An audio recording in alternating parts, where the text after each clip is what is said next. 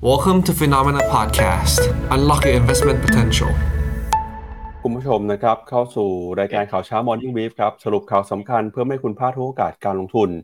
วันพุธที่ 26 กรกฎาคมมาเจอกันกับเรา 2 คนนะครับ ผมปั๊บจุรติคันติพโลและพี่แบงค์ใช้นนท์รักการจันนันท์ครับ สวัสดีครับพี่แบงค์ครับ สวัสดีครับ จาม ปั๊บไม่ได้อาบน้ำมั้ยเนี่ย ผมจามเลย อาบแล้วครับพี่แบงค์เหมือนสงสัยวันนี้อาจจะมีข่าวเยอะนะครับ วันนี้ตื่นมาตกใจเลยฮะโอ้โหมีข่าวเยอะมากนะครับ โดยเฉพาะยิ่งข่าวจากจีนครับ เมื่อวานนี้อยู่ดีๆจีนออกมาประกาศเปลี่ยนตำแหน่งผู้นำคนสำคัญทั้งในฝั่งการเมืองแล้วก็ฝั่งเศรษฐกิจนะครับ มีการประกาศเปลี่ยนตัวครับรัฐมนตรีว่าการกระทรวงต่างประเทศนะครับอ่าจากเดิมเนี่ยก็คือคุณเอ่อชินกังเปลี่ยนมาเป็นคุณหวังยี่กังนะครับ แล้วก็อีกท่านหนึ่งฮะก็คือตำแหน่งผู้ว่าการธนาคารกลางของจีน PBOC ครับ ก็มีการประกาศเปลี่ยนตัวเช่นกันนะครับ เป็นการประกาศเปลี่ยนตัวผู้ว่าการธนาคารกลางของจีน เป็นคุณปังโกเซิงนะฮะจากเดิมครับเป็นผู้ว่าการธนาคารคนเดิมเนี่ยก็เป็นคุณยี่กังนะครับ เปลี่ยนสองคนเลยครับ เมื่อวานนี้อาจจะเป็นวันที่ไม่ค่อยดีเท่าไหร่สำหรับคนที่เป็นผู้นำระดับสูงของจีนนะครับ ที่มีตำแหน่งสำคัญ แล้วก็การเปลี่ยนแปลงนโยบายเศรษฐกิจนโยบายการเมืองเนี่ยวันนี้ต้องจับตากัน เพราะว่า เมื่อวานนี้โปลิตบูโรของจีนมีการส่งสัญญาแล้วนะครับ บอกว่าอยากจะมีการเปลี่ยนแปลงกระตุ้นเศรษฐกิจ โดยพ้องยิ่งเรื่องของภาคอสังหาริมทรัพย์ การบริโภคในประเทศแล้วก็รวมไปถึงนะครับ เรื่องของรัฐบาลท้องถิ่นด้วยครับพี่แบงค์อืมครับผม แต่ว่าไม่ใช่แค่จีนนะทางฝั่งอเมริกาก็เป็นบิ๊กบิ๊กอย่างที่บอกไป วันนี้เราเราพาไปดูงบกัน ทั้งมีทั้ง Microsoft Alphabet Visa ซึ่งทั้ง 3 ตัวเนี้ยอยู่ในกอง Big Tech หลาย ๆ กอง รวมถึงกอง m e g a t e n ที่เป็น Phenomena Pix ของเราด้วย ซึ่งก็ออกมาค่อนข้างมิกซ์นะ แล้วตลาดเคลื่อนไหวยังไงเดี๋ยวเราไปดูกัน ครับครับก็วันนี้พาคุณผู้ชมไปติดตามกับงบ 3 บริษัทใหญ่นะครับ ก็คือ Microsoft Alphabet แล้วก็ Visa นะครับ ส่วนอีกเรื่องหนึ่งครับ คือเรื่องของเศรษฐกิจโลกครับ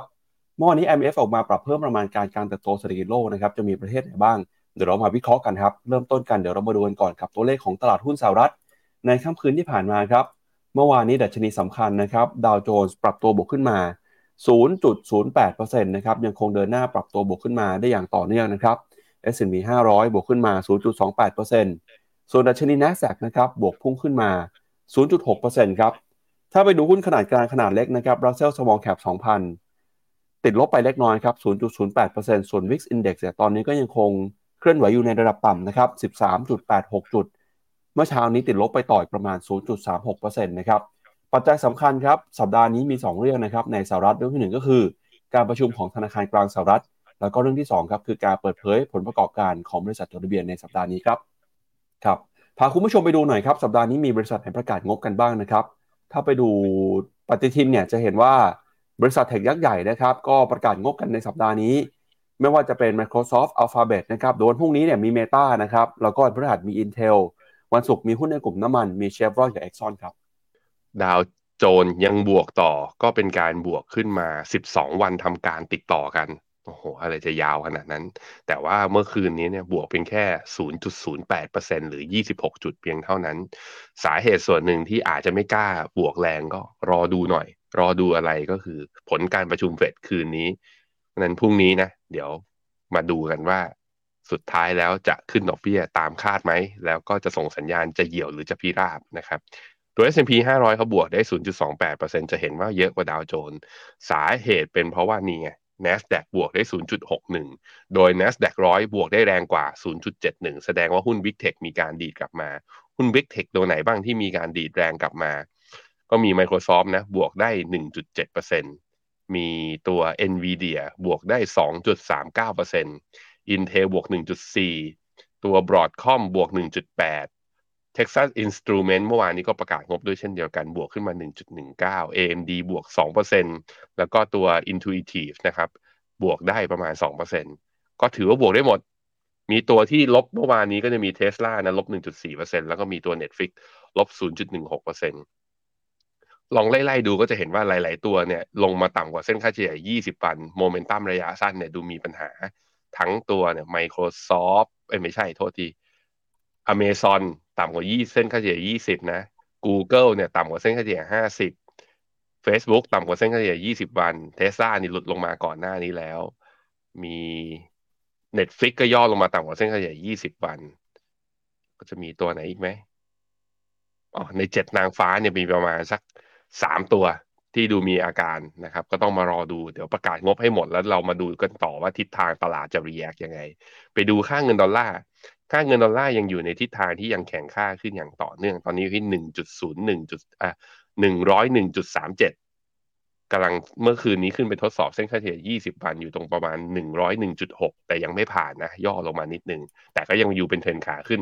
ล่าสุด MACD ก็ได้ buy signal ขึ้นมาแล้ว เพราะนั้นเทรนแข็งค่าเนี่ยค่อนข้างชัดจนกว่าเฟดจะมีการกลับทิศนโยบายหรือว่าส่งสัญญาณเปลี่ยนไปนะครับ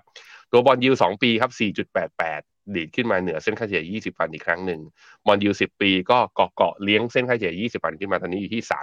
3.89 ก็เริ่มกลับมา price in เรื่องการขึ้นดอกเบี้ยของเฟดนิดๆนะครับ ครับก็ไปดูแผนที่หุ้นกันหน่อยนะครับ เมื่อวานนี้หุ้นเทคส่วนใหญ่ก็บวกขึ้นมาได้อยู่นะครับ แล้วก็มีหุ้นอิเล็กทรอนิกส์นะครับ หุ้นในกลุ่ม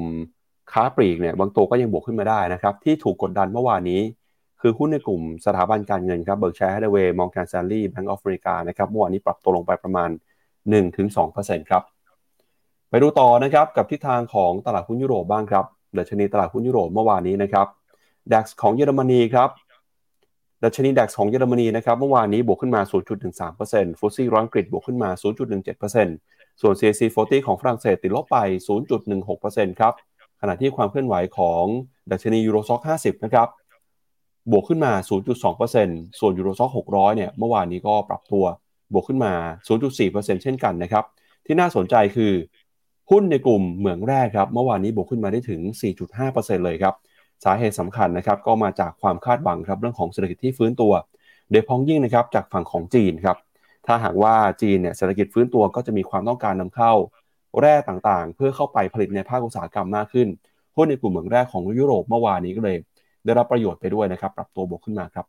ไม่ว่าจะเป็น Antofagasta นะบวกขึ้นมา6เปอร์เซนต์ Anglo American บวกขึ้นมา5เปอร์เซนต์ Rio Tinto นี่ก็เจ้าใหญ่เหมือนกันบวกขึ้นมา 4.7เปอร์เซนต์คือเหมือนกับ คือตลาดเหมือนคาดการณ์ไปแล้วว่าจีนจะกระตุ้นแน่ ๆ ภายในภายในไตรมาสสามไตรมาสสี่ปีเนี้ยตลาดก็ rebound ขึ้นไปก่อน อันนี้ต้องระวังนะ มัน rebound ด้วยความหวังไง ถึงเวลาจริงสมมุติว่าออกมามาตรการกระตุ้นน้อยกว่าที่ตลาดคาดจะปรับตัวลงหรือเปล่าอะอันนี้ก็ยังไม่แน่ รวมถึงจริง ๆ แล้วงบข้างในอ่าอ่าข้างในยุโรปเนี่ยหลาย ๆ ตัวก็ประกาศงบมาแล้ว ตัวหนึ่งตัวนี้อยู่ในยุโรปไหมพี่ปั๊บครับอ่าตัวไหนดิดาครับ Adidas อยู่ Adidas ครับอ่า Adidas ใช่ไหมเมื่อวานนี้ราคาปรับตัวขึ้นมาเกินกว่า 5-6%เลยครับ หลังจากที่นี่เขามีการปรับประมาณการนะครับ guideline เอ่อ guidance ของปีนี้ฮะ คือตอนแรกเนี่ยเขาคิดว่าผลประกอบการจะไม่ค่อยดีเท่าไหร่ จะมีโอกาสจะติดลบนะครับอ่าแต่ปรากฏว่าไปดูยอดขายเนี่ยยอดขายของรองเท้ายี่ห้อรุ่น Yeezy เนี่ยขายดีกว่าคาดครับพี่แบงค์เมื่อคืนนี้ก็เลยปรับตัวขึ้นมา6%กว่าเลยนะครับอะมามาแล้ว แล้วก็ เอ้ย ผมเห็นถ้าดูตัวเลขไอเนี้ย Economic Index นะ มันอะไปดูตัวนี้ก่อนราคาหุ้น FTSE มันเริ่มมีเขาเรียกข่าว support แรงซื้อคือแรงซื้อมาตอนแรกเราจะยังงงๆกันอยู่ เพราะมันมาพร้อมกับตัวเลขเงินเฟ้อที่ยังสูง แล้วก็ดูแล้ว BOE ยังต้องสู้กับตัวเงินเฟ้อด้วยการขึ้นดอกเบี้ยอยู่ ตลาดก็ลงมาโอกาสในการเกิด recession ก็สูงขึ้น แต่ล่าสุดนะเมื่อวานนี้ก็ทางอังกฤษเขาประกาศตัวเลขความเชื่อมั่นผู้บริโภค ตอนนี้ขึ้นมาทำสถิติสูงสุดในรอบ 18 เดือน อยู่ดีความคือ consumption ก็กลับมาเหมือนคนแบบไม่อยากอยู่บ้านอะ ไม่อยากจะแบบเออแพงยังไงก็แล้วแต่แต่ฉันอยากจะใช้ชีวิต มันก็เลยอาจจะเป็นแรงกระตุ้นทำให้พวก consumer product เนี่ย ก็หนุนทำให้ฟุตซี่ร้อยเนี่ยดีดกลับขึ้นมาเหนือเส้นค่าเฉลี่ย 200 วันได้นับตั้งแต่วันที่ 20 กรกฎาคมหรือว่าตั้งแต่เดือนที่แล้วนะครับ ในขณะที่ทางฝั่งยูโรซ็อก600 เนี่ยบวกขึ้นมานะ 0.48 คือเข้ารอบ e a r n i n g คือ รายการ Morning Brief เราเนี่ยเราหยิบตัวงบของบริษัทที่สำคัญสำคัญมา ซึ่งจะเห็นว่าจริง ๆ แล้วตั้งแต่ต้นสัปดาห์มาตั้งแต่สัปดาห์ที่แล้วเนี่ยเราหยิบทางฝั่งอเมริกานะ แต่จริงๆแล้วงบทางฝั่งยุโรปมันก็ออกพร้อม ๆ กันด้วย เดี๋ยวครับเอาไว้คือถ้ามันมีตัวสำคัญสำคัญที่ออกมาเดี๋ยวเอามาแต่ว่าต้องบอกว่าที่ออกมาจนถึงตอนนี้เนี่ย ออกมาค่อนข้างดีกว่าคาดแล้วมันก็เลยเป็นตัวส่งสัญญาณทำให้หนุนทำให้ดัชนีเนี่ยยังปรับตัวขึ้นมาอย่างต่อเนื่องเหลืออีกแป๊บเดียวเองครับ เหลือไม่ถึงหนึ่งเปอร์เซ็นต์นะ Euro Stoxx หกร้อยก็จะ test high เดิมที่ทำไว้ในปี ในปีเนี้ยอาจจะทำ new high ขึ้นไปได้ต้องมารอลุ้นกันนะฮะไปดูที่ค่าเงินครับ ค่าเงินยูโรดอลลาร์นะพอดอลลาร์แข็งค่าขึ้นต่อเนื่อง ก็ค่าเงินยูโรเมื่อเทียบกับดอลลาร์ก็อ่อนค่ามา ตอนนี้อยู่ที่เส้นค่าเฉลี่ย 20 วันพอดี แล้วก็ลงมาแถวแถวแนวรับ 1.10 ซึ่งมันเป็นเคยเป็นแนวต้านแล้วตัวเองทะลุขึ้นไปนะอะตอนนี้ลงมาทดสอบอีกรอบหนึ่งเป็นจุดวัดใจพอดีเลยนะครับครับค่าเงินปอนด์ก็ย่อลงมาตอนนี้อยู่ที่ 1.28 นะครับ ครับจริงๆ เมื่อวานนี้มีหุ้นตัวใหญ่ตัวหนึ่งประกาศงบด้วยครับพี่แบงค์คือ LVMH นะเจ้าของหลุยส์วิตตองเนี่ยนะครับก็ประกาศงบออกมาปรากฏว่าเซอร์ไพรส์ในเรื่องของยอดขายในสหรัฐเนี่ยเขาบอกว่ายอดขายสหรัฐไตรมาสสองเนี่ยหดตัวนะครับติดลบไปประมาณ1%ครับ โดยมองภาพรวมเนี่ยก็จะเห็นว่ายอดขายนะครับในหลากหลายยี่ห้อครับหดตัวลงไปนะครับ ก่อนหน้านี้เนี่ยก็มีการเปิดเผยผลประกอบการของคาเทียนะครับก็เห็นยอดขายในสหรัฐชะลอตัวลงไปเช่นกัน ผู้บริหารของ MBH ก็บอกว่านะครับว่าตอนนี้เนี่ยเริ่มเห็นการจับจ่ายให้สอยที่ระมัดระวังมากขึ้นในสหรัฐอเมริกานะครับแต่ยอดขายในยุโรปยังดีอยู่ครับยอดขายยุโรปบวก 18%ยอดขายในจีนนะครับก็บวกขึ้นมา 17%ครับทำให้ในภาพรวมเนี่ยยอดขาย ยังบวกขึ้นมาได้อยู่ แต่พอยอดขายสหรัฐไม่ดีตลาดก็กังวลนะครับ เราก็จะเลยเห็นว่าเมื่อวานนี้เนี่ย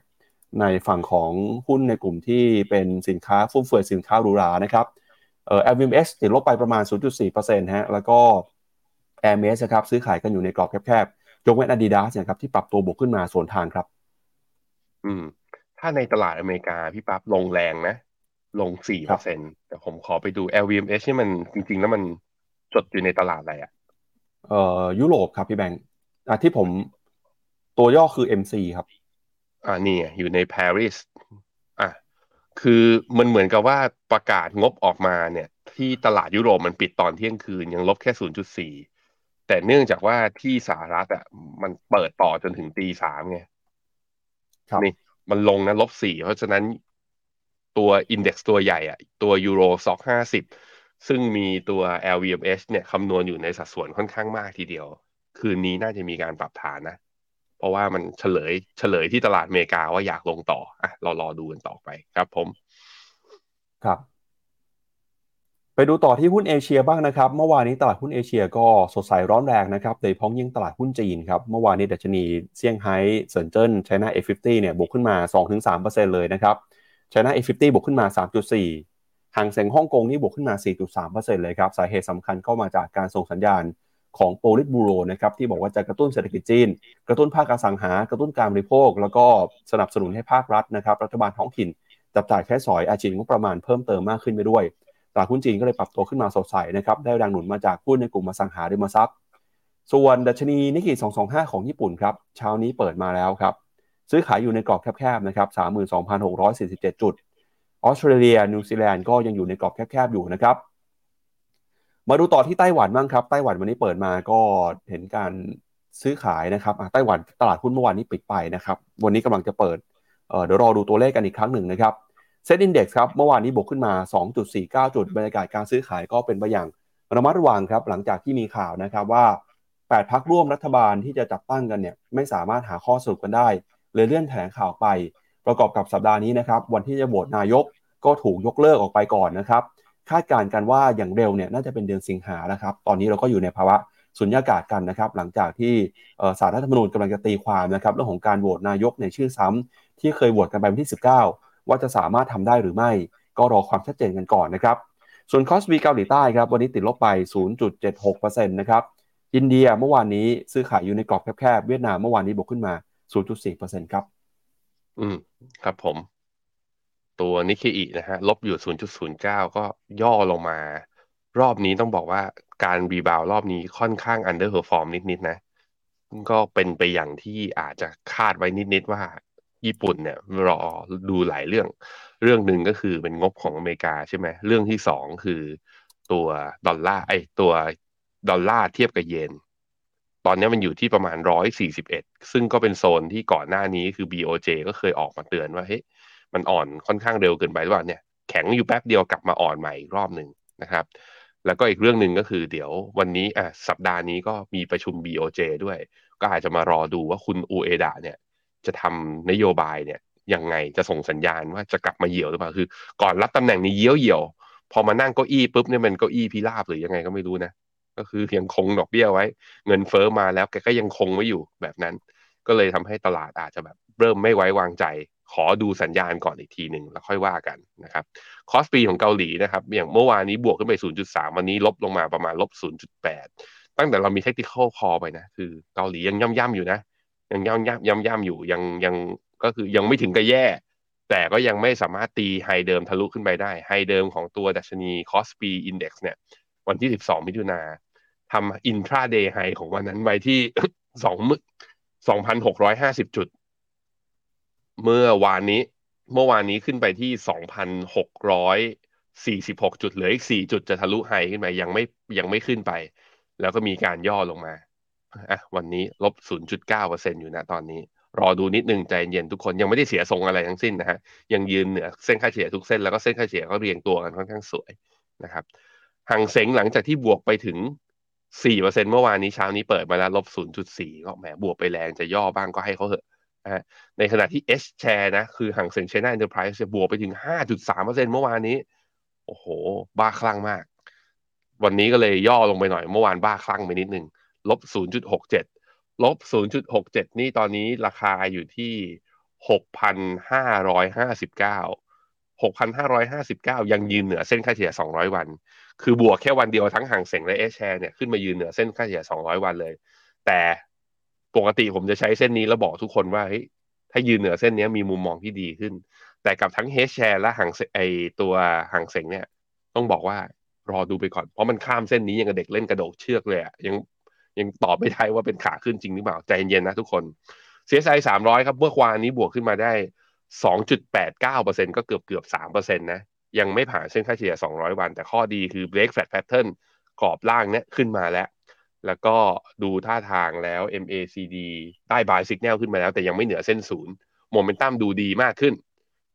ก็พอมันเห็นอย่างเงี้ยมันพอหายใจคล่องขึ้นว่า new low อาจจะไม่มี เพราะมันมีแท่งสีเขียว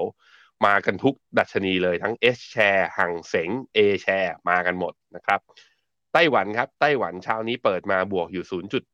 0.14% ไม่ย่อตามคนอื่นนะ ในขณะที่เวียดนามก็ขยับของเขามาเรื่อยๆ ใครจะบวกใครจะลบอะไรไม่สน เมื่อวานนี้ก็บวกขึ้นมาอีก 0.4%ตอนนี้ RSI ของดัชนีตัว VN30 ในกราฟ day นะ ขึ้นมาที่ 82แล้วเข้าใกล้โซน overbought มากระดับหนึ่งเดี๋ยวผมขอดูหน่อยว่าระดับที่ 82 นี้ เคยเจอหรือเปล่า ในอดีตที่ผ่านมาแล้วก่อนหน้านี้เป็นยังไงบ้าง โอ้โห ไม่ได้เห็นเลยนะ 82เนี่ยที่ระดับ RSI ระดับนี้เห็นไปก่อนหน้านี้คือตอนเดือนมกราปี 2021 แต่ว่าพอจะอืม upside เหลือก็อาจจะไม่เยอะนั้นเวียดนามถ้ายังดีดขึ้นไปอย่างเงี้ย แล้วเราเห็น RSI ขึ้นไปเกิน 85 เมื่อไหร่ผมคิดว่าใครมีอยู่ถึงแม้ว่าบนเทคนิคสัญญาณเทคนิคนะ อาจจะยังไม่ถึงเป้า อาจจะเทค profit ไปก่อนก็ได้เพราะสัญญาณมันค่อนข้าง overbought วิ่งขึ้นมาค่อนข้างเร็วเกินไปนิดหนึ่งเมื่อเทียบกันในอดีตที่ผ่านมาครับ ตัวหุ้นไทยฮะบวกอยู่สองจุดเมื่อวานนี้ ก็ยังอยู่ในดาวดายังอยู่ใน sideway down channel ตรงนี้ ยังไม่ผ่านขึ้นไปก็ยังตอบไม่ได้ แล้วยิ่งมีมีการเลื่อนโหวตนายกรัฐมนตรีออกไป มันก็แปลว่าเรายังไม่รู้นะ ว่าจะจัดตั้งรัฐบาลได้เมื่อไหร่ ยิ่ง delay ออกไปก็พรบ.งบประมาณก็ยิ่ง delay ไปด้วย ถึงแม้ไม่กระทบปีนี้ใช้งบในอดีตของปีนี้ได้แต่งบใหม่ในการกระตุ้นเศรษฐกิจนะในกรณีที่มีปัญหาเนี่ยไม่มีว่านั้นเรายังมีมุมมองนะ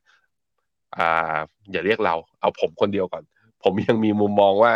ตลาดหุ้นไทย ยังไม่น่าสนใจขนาดนั้น ยกเว้นคุณลงทุนหุ้นรายตัว ตัวตลาดหุ้นอินโด อินโดเนี่ยก็ดีดกลับขึ้นมายืนเหนือเส้นค่าเฉลี่ย 200 วันได้อีกครั้งหนึ่ง pattern อินโดดูน่าสนใจ ผมหยิบมาให้ดู เพราะว่านี่ นี่นี่นี่นี่อินโดตรงแถวๆประมาณ 6,958 นะ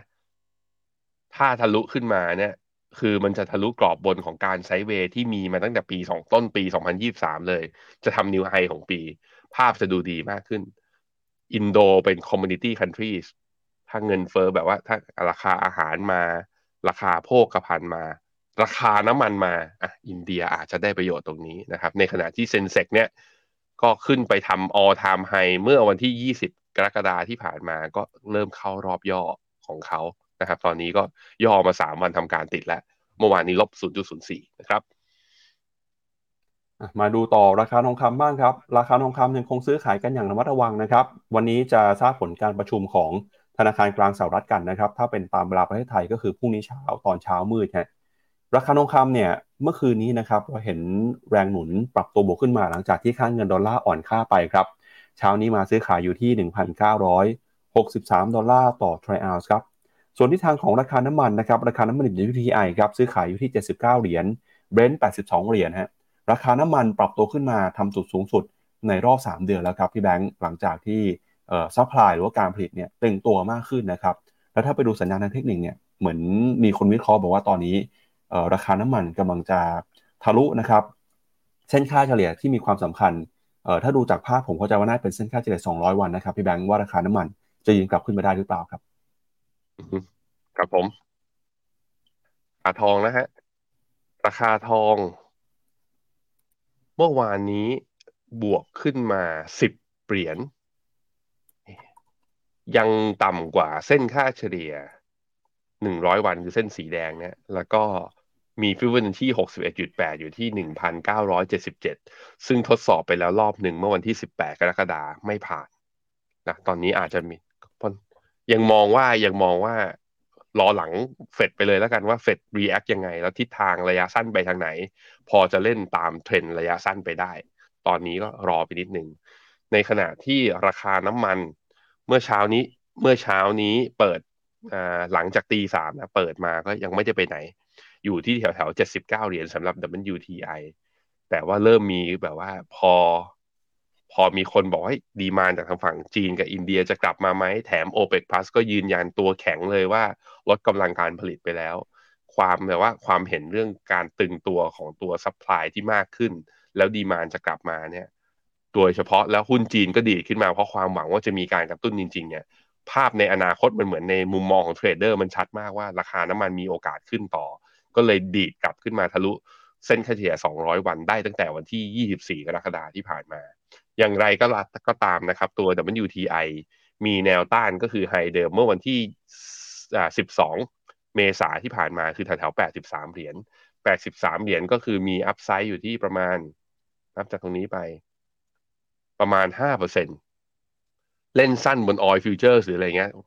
คุณไปหาทางเล่นของคุณนะ ยังพอได้ แต่ระยะยาวได้ไหม แล้วแต่มุมมองแล้ว คุณว่าจีนมาจริงไหมล่ะ กระตุ้นจริงไหม และโอเปกคิดว่าจะไม่กลับมาลดกำลังการแบบไม่ไม่กลับมาเพิ่มกำลังการผลิตใช่ไหม ถ้าเป็นอย่างนั้นนะผมคิดว่ามีโอกาสนะ มีโอกาสที่ราคาน้ำมัน อย่างน้อยๆ ก็มี upside ช่วงสั้น ๆ ช่วงหนึ่ง ซึ่งตรงนี้เราต้องมาดูกันต่อว่า พอราคาน้ำมันมาปั๊บเนี่ย ตลาดจะมากังวลเรื่องเงินเฟ้อตามต่อหรือเปล่า ซึ่งแน่นอนว่า เดี๋ยวคืนนี้เราจะรู้กันว่าคุณเจอโรม พาวเวลแกยังกังวลอยู่หรือเปล่านะครับ ครับมาดูกันกับมุมมองของคุณเจอโรมพาวเวลก่อนนะครับ ก็คืนนี้ครับจะมีการประชุมธนาคารกลางสหรัฐเขาจะประกาศผลกันเนี่ยเวลาประมาณบ่าย2โมงเย็นตามเวลาท้องถิ่นนะครับ เป็นเวลาไทยก็ช่วงประมาณตีหนึ่งตีสองนะครับตลาดค่อนข้างมั่นใจครับว่าเฟดจะขึ้นดอกเบี้ย 25 basis point นะครับเป็นการขึ้นดอกเบี้ยครั้งที่ 11 แล้วนะครับหลังจากที่ขึ้นดอกเบี้ยมาตั้งแต่ปีที่แล้วทำให้อัตราดอกเบี้ยนโยบายของสหรัฐจะขึ้นมาอยู่แต่ระดับ 5.25 ถึง 5.5%นะครับ อันนี้ตลาดค่อนข้างมั่นใจนะแต่สิ่งที่ตลาดยังเฝ้ารอไม่ค่อยมั่นใจในคืนนี้สักเท่าไหร่ มี 2 เรื่องนะครับที่อยากให้คุณผู้ชมจับตากันกับการประชุมเฟดรอบนี้ครับ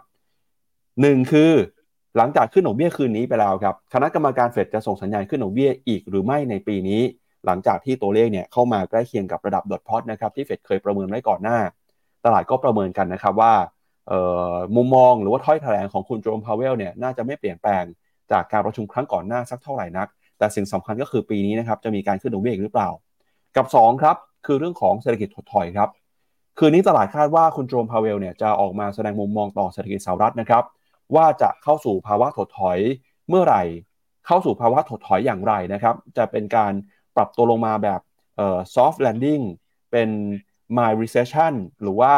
จะปรับตัวลงมารุนแรงจนน่ากังวลหรือเปล่า เพราะฉะนั้นคืนนี้นะครับสเรื่องหนึ่งคือปีนี้จะขึ้นดอกเบี้ยต่อไหมสองคือ ถดถอยจะถดถอยแค่ไหน แล้วก็ไปดูกันฮะกับมุมมองของตลาดนะครับ เกี่ยวกับการใช้นโยบายการเงินในรอบนี้ นักวิเคราะห์ส่วนใหญ่นะครับ ก็มองว่าธนาคารกลางสหรัฐครับค่อนข้างมั่นใจครับ น่าจะขึ้นดอกเบี้ย 25 basis point อย่างแน่นอนนะครับ ถ้าไปดูภาพในหน้าจอเนี่ยไม่ว่าจะเป็นธนาคารอย่าง Bank of America Barclays City Deutsche Bank Goldman Sachs JP Morgan Morgan Stanley Nomura Wells Fargo ทุกที่เลยครับ มองเห็นตรงกันว่า วันนี้จะขึ้นดอกเบี้ยแค่ 25 basis point นะครับ เดี๋ยวชวนที่แบงค์ไปดูใน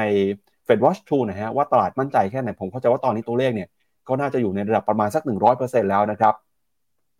ถ้าไปดู Fed Fund Rate ครับ ก็จะขยับขึ้นมานะครับ ก็อีก 25 basis point จะทำให้ตราดอกเบี้ยนโยบายของธนาคารกลางสหรัฐเนี่ยทำจุดสูงสุดในรอบ 22 ปีนะครับแล้วก็วันศุกร์นี้ครับจะมีการเปิดเผยตัวเลข PCE ด้วยนะครับ เงินเฟ้อเออที่สะท้อนจากการบริโภคส่วนบุคคลเนี่ยนะครับ ก็จะเห็นทิศทางที่ปรับตัวลงมานะครับ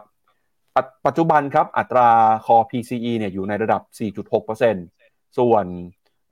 ตัวเลข PCE ที่เป็น Index นะครับก็อยู่ที่ 3.8%ครับเราจะเห็นว่าตัวเลขเงินเฟ้อของสหรัฐอเมริกา ปรับตัวลงมาอย่างต่อเนื่องเลยนะครับ ก็จะเป็นตัวที่ทำให้แรงกดดันการใช้นโยบายการเงินเข้มงวดของเฟดมีลดน้อยลงไปด้วยเดี๋ยวไปดูเฟดวอชทูหน่อยว่าเป็นยังไงบ้างครับ อือฮึครับผม 98.9%ที่จะขึ้นดอกเบี้ย 25 basis point แล้วมี 1%นะที่จะขึ้น 50 basis point เฮ้ยนะคุณจินตนาการสูงนะ คิดจะขึ้น 50 เลยเหรอ ในขณะที่ถ้าสิ้นเดือนธันวา ถ้าขึ้นครั้งนี้ 25 basis point ก็แปลว่าอยู่ที่ 5.25 5.25 เนี่ย สิ้นปีนี้เนี่ย ก็คิดว่าอ่านักนักนักวิเคราะห์ครึ่งหนึ่งนักเทรดครึ่งหนึ่ง คิดว่าจะอยู่ที่นี่ ในขณะที่อีกประมาณสักสามสิบห้าเปอร์เซ็นต์คิดว่าจะมีโอกาสขึ้นอีกประมาณหนึ่งครั้ง เฮ้ย ดูเอียงไปทาง ใช่ไหม เดี๋ยวกัน เออ ดูตลาดนักไอดูจาก Fed Fund Futures trader มองเอียงไปทางเฟดมากขึ้น ว่าเฮ้ยเขาอาจจะเขาอาจจะขึ้นดอกเบี้ยอีกสักรอบหนึ่งก็ได้ อืม ดูเป็นอย่างนั้นพี่ปับ๊บ มาดูกันต่อเรื่องของจีนครับพี่แบงก์ก็เรื่องสำคัญเลยนะครับ หลายคนอาจจะเซอร์ไพรส์หรือว่าแปลกใจครับกับการเปลี่ยนตัวตำแหน่ง ผู้บริหารคนสำคัญในรัฐบาลจีนนะครับ ล่าสุดครับทางการจีนออกมาสั่ง เปลี่ยนตำแหน่งนะครับปลดคุณฉินกังครับรัฐมนตรีว่าการกระทรวงต่างประเทศเนี่ยหลังจากที่มีข่าวครับไม่ได้ออกสื่อมาเป็นเดือนเลยนะครับ ก็ล่าสุดประกาศปลดจากตำแหน่งแล้วครับแล้วก็ให้คุณหวังอี้นะครับ อดีตรัฐมนตรีว่าการกระทรวงต่างประเทศคนเดิมในก่อนที่คุณฉิงกังจะเข้ามาแทนที่ ซึ่งคุณหวังอี้ก็ถูกขยับตำแหน่งเข้าไปเป็นคณะกรรมการของโพลิตบูโรแล้วนะครับ จีนก็เรียกคุณหวังอี้กลับเข้ามาดำรงตำแหน่งรัฐมนตรีว่าการกระทรวงต่างประเทศเหมือนเดิมครับ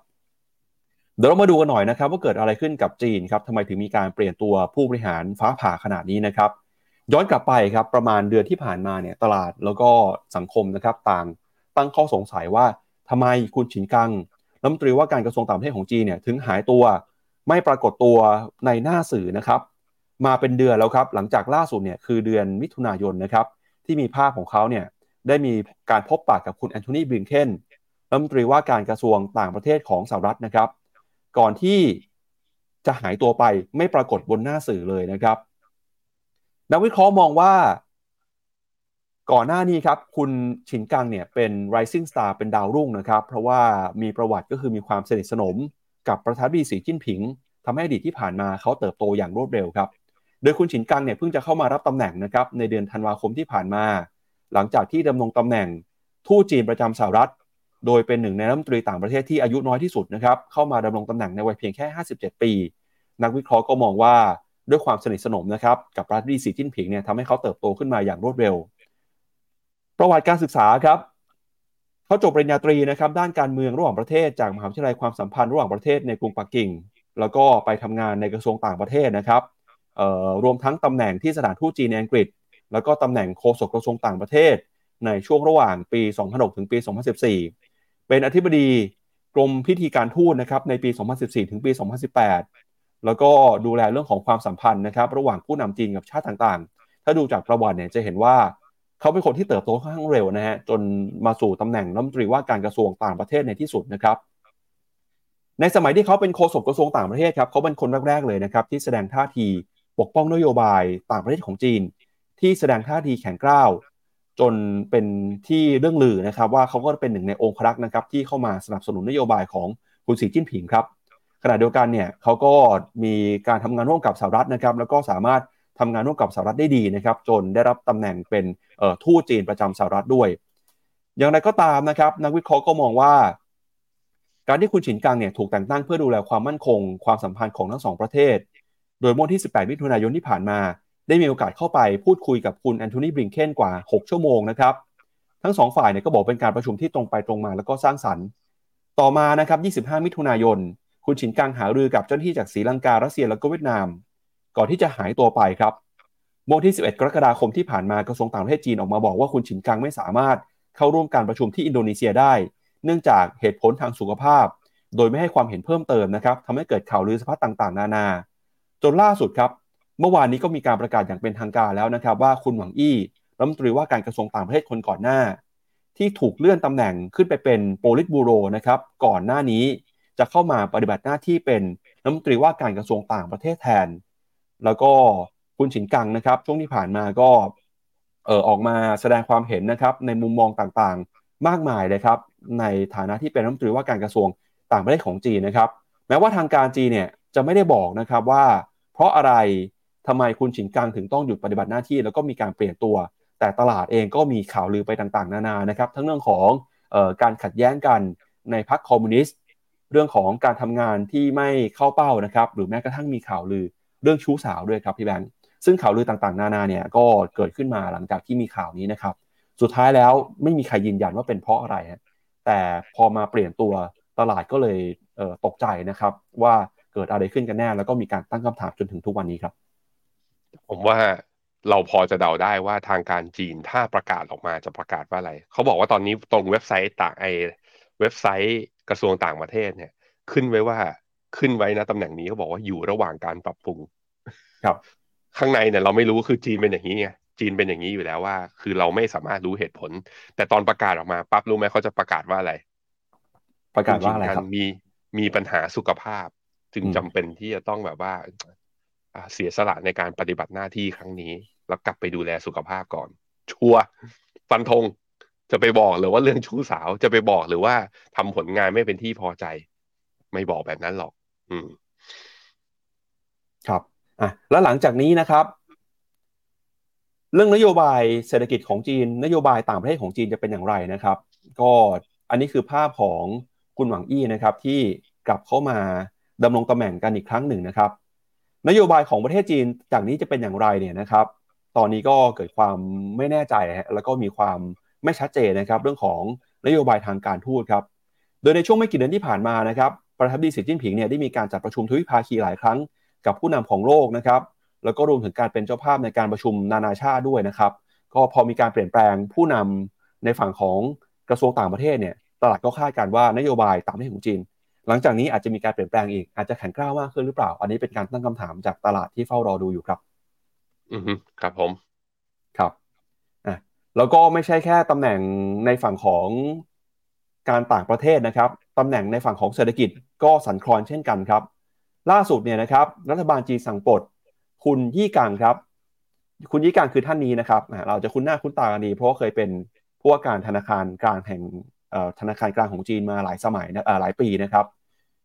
แต่งตั้งคุณพานกงเซิงครับ ท่านนี้ครับให้เข้ามาดำรงตำแหน่งแทน โดยสำนักข่าวซินหัวรายงานนะครับว่าคณะกรรมการถาวรประจำสภาผู้แทนประชาชนแห่งชาติของจีน มีมติปลดคุณยี่กังพ้นจากตำแหน่งผู้ว่าการธนาคารกลางจีน แล้วมีการแต่งตั้งคุณพานกงเซิงให้เข้ามาดำรงตำแหน่งแทน โดยคุณพานนะครับเป็นที่รู้จักกันในฐานะผู้ที่สนับสนุนการใช้มาตรการแข่งกล้าว ต่อนักเก็งกำไร ในตลาดปริวัติเงินตรา แล้วก็มีบทบาทสำคัญในการปฏิรูปภาคการเงินของรัฐบาล เป็นคนที่เข้ามาคุมเข้มในตลาดอสังหาริมทรัพย์แล้วก็ฟินเทครวมไปถึงนะครับการห้ามจีนในการซื้อขายสกุลเงินคริปโตเคอเรนซีด้วยอย่างไรก็ตามเนี่ยภารกิจสำคัญของคุณพานเข้ามาในครั้งนี้ ถูกจับตากันว่าจะเข้ามากระตุ้นเศรษฐกิจจีนครับหลังจากที่รัฐบาลจีนส่งสัญญาณกระตุ้นภาคอสังหาริมทรัพย์ รวมไปถึงนะครับการแก้ไขปัญหาหนี้จำนวนมากของรัฐบาลท้องถิ่น ซึ่งเป็นปัจจัยนะครับที่จะส่งผลต่อการเติบโตเศรษฐกิจ แล้วก็การเติบโตนะครับของระบบการเงินของจีน ในวงกว้างต่อไป ภารกิจสำคัญนะครับของธนาคารกลางจีนตอนนี้ก็คือ ใช้นโยบายแบบผ่อนคลายเพื่อสนับสนุนให้เศรษฐกิจจีนสามารถเติบโตต่อไปได้ รวมไปถึงนะครับดูแลเงินหยวนให้มีเสถียรภาพ ท่ามกลางความกังวลนะครับที่เศรษฐกิจจีนไม่สามารถเติบโตได้ตามเป้าหมายที่รัฐบาลจีนวางไว้นะครับในช่วงสองไตรมาสแรกที่ผ่านมาครับ อืมครับผมผมคิดว่ามุฟทุก ๆ อย่างที่เกิดขึ้นตอนนี้ ผมคิดว่าก็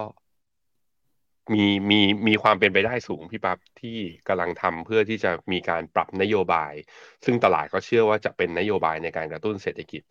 ซึ่งทางฝั่งธนาคารกลางนะ ผมคิดว่าจุดพอยที่สำคัญเลยคือจะมากระตุ้นภาคอสังหาอย่างไร เพราะวิธีการแก้ปัญหาในระยะยาวได้คือทำให้เศรษฐกิจโต มันไม่ใช่ไปการลดแบบ NPL มันต้องให้โตขึ้นไป พอมีรายได้ขึ้นมาเนี่ย พอมันปล่อยสินเชื่อกันได้ มันก็การจ้างงานก็กลับมา เศรษฐกิจมันก็หมุนไปได้ด้วยพลวัตของมัน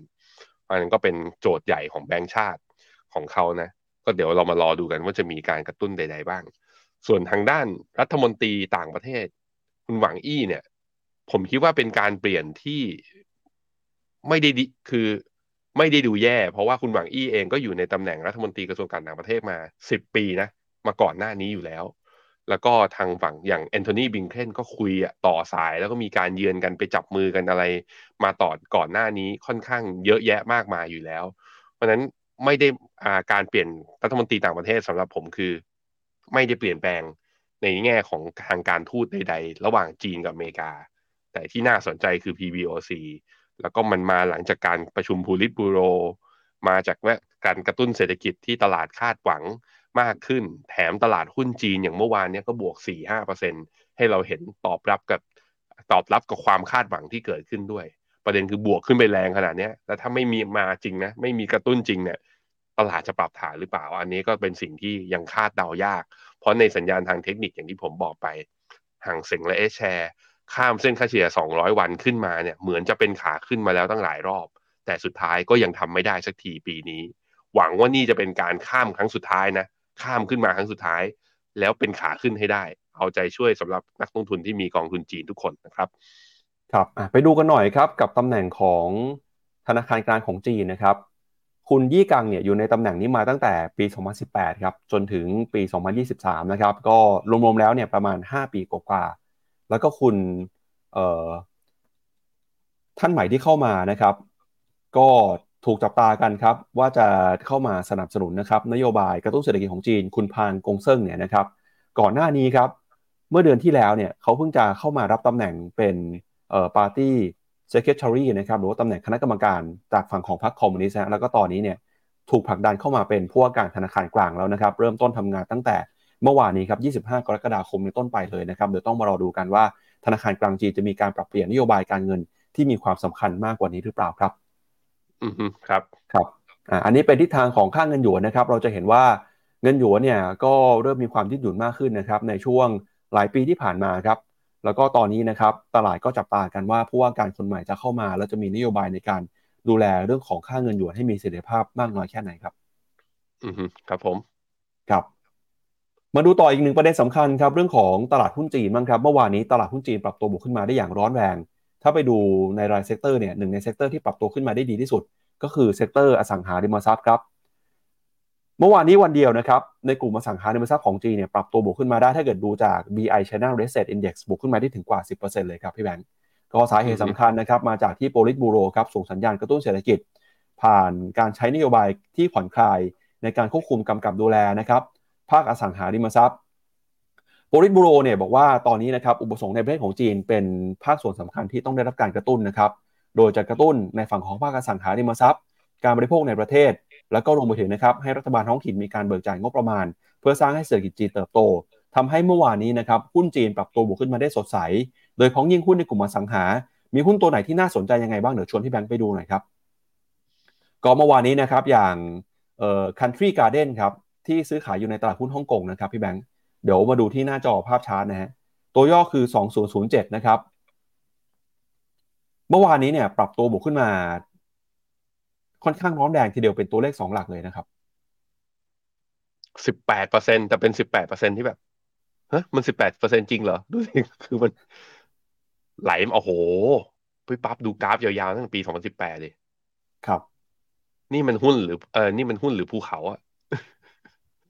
อ่าแต่ดีดแรงอยู่ดีดแรงอยู่เมื่อวานนี้บวกสิบแปดเปอร์เซ็นเช้านี้บวกต่ออีกศูนย์จุดหกเจ็ดเปอร์เซ็นพี่ปั๊บครับอีกตัวหนึ่งครับคือ Country Garden Services นะครับตัวย่อคือ 6098 ครับ จดทะเบียนซื้อขายในตลาดหุ้นฮ่องกงนะครับ บวกมายี่สิบหกเปอร์เซ็นเกิดอะไรขึ้นอะอ่าก็ได้แรงหนุนเรื่องนี้นะฮะการกระตุ้นภาคอสังหาของจีนนะครับอ่าครับอ่ามีอีกตัวหนึ่งครับพี่แบงค์อันนี้เป็นหุ้นในกลุ่ม Developer นะครับ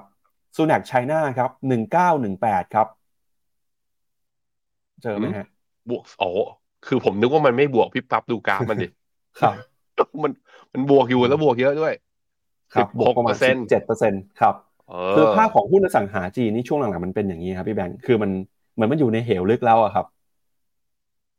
อ่าอีกตัวหนึ่งฮะ Longfor Groupโอ้ครับโห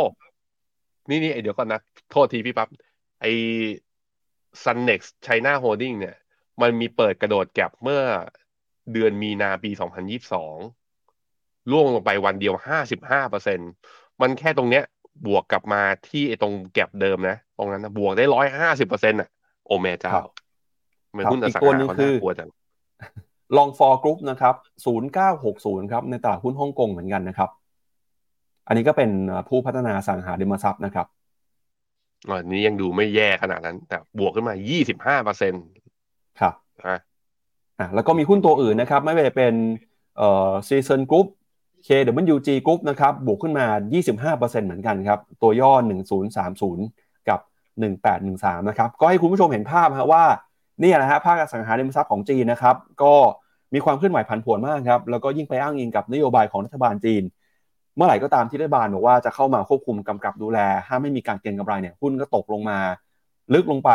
อยู่ก้นเหวเลยนะครับ แล้วพอรัฐบาลจีนส่งสัญญาณเปลี่ยนแปลงนโยบายเมื่อไหร่เนี่ยราคาหุ้นก็บวกขึ้นมา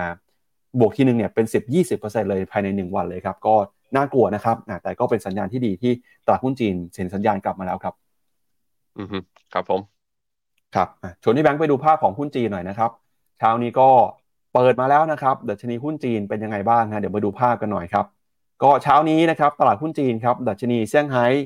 ซื้อขายอยู่ในกรอบแคบๆครับติดลบไปประมาณ 0.1% ส่วน China A50 นะครับก็ย่อลงมาเช่นกันครับหางเซ็งฮ่องกงวันนี้ติดลบไป 0.2%ครับเหมือนวันนี้จะเห็นแรงเทคโปรฟิตขายทำกำไรจากการปรับตัวบวกขึ้นมาอย่างร้อนแรงเมื่อวานนี้ครับสถานการณ์หุ้นจีนนะครับ พาคุณผู้ชมไปดูกันต่อครับ กับเรื่องของตัวเลขเศรษฐกิจโลกครับ ไปดูกันหน่อยครับเศรษฐกิจโลกเป็นยังไงบ้าง เมื่อวานนี้ IMF ออกมา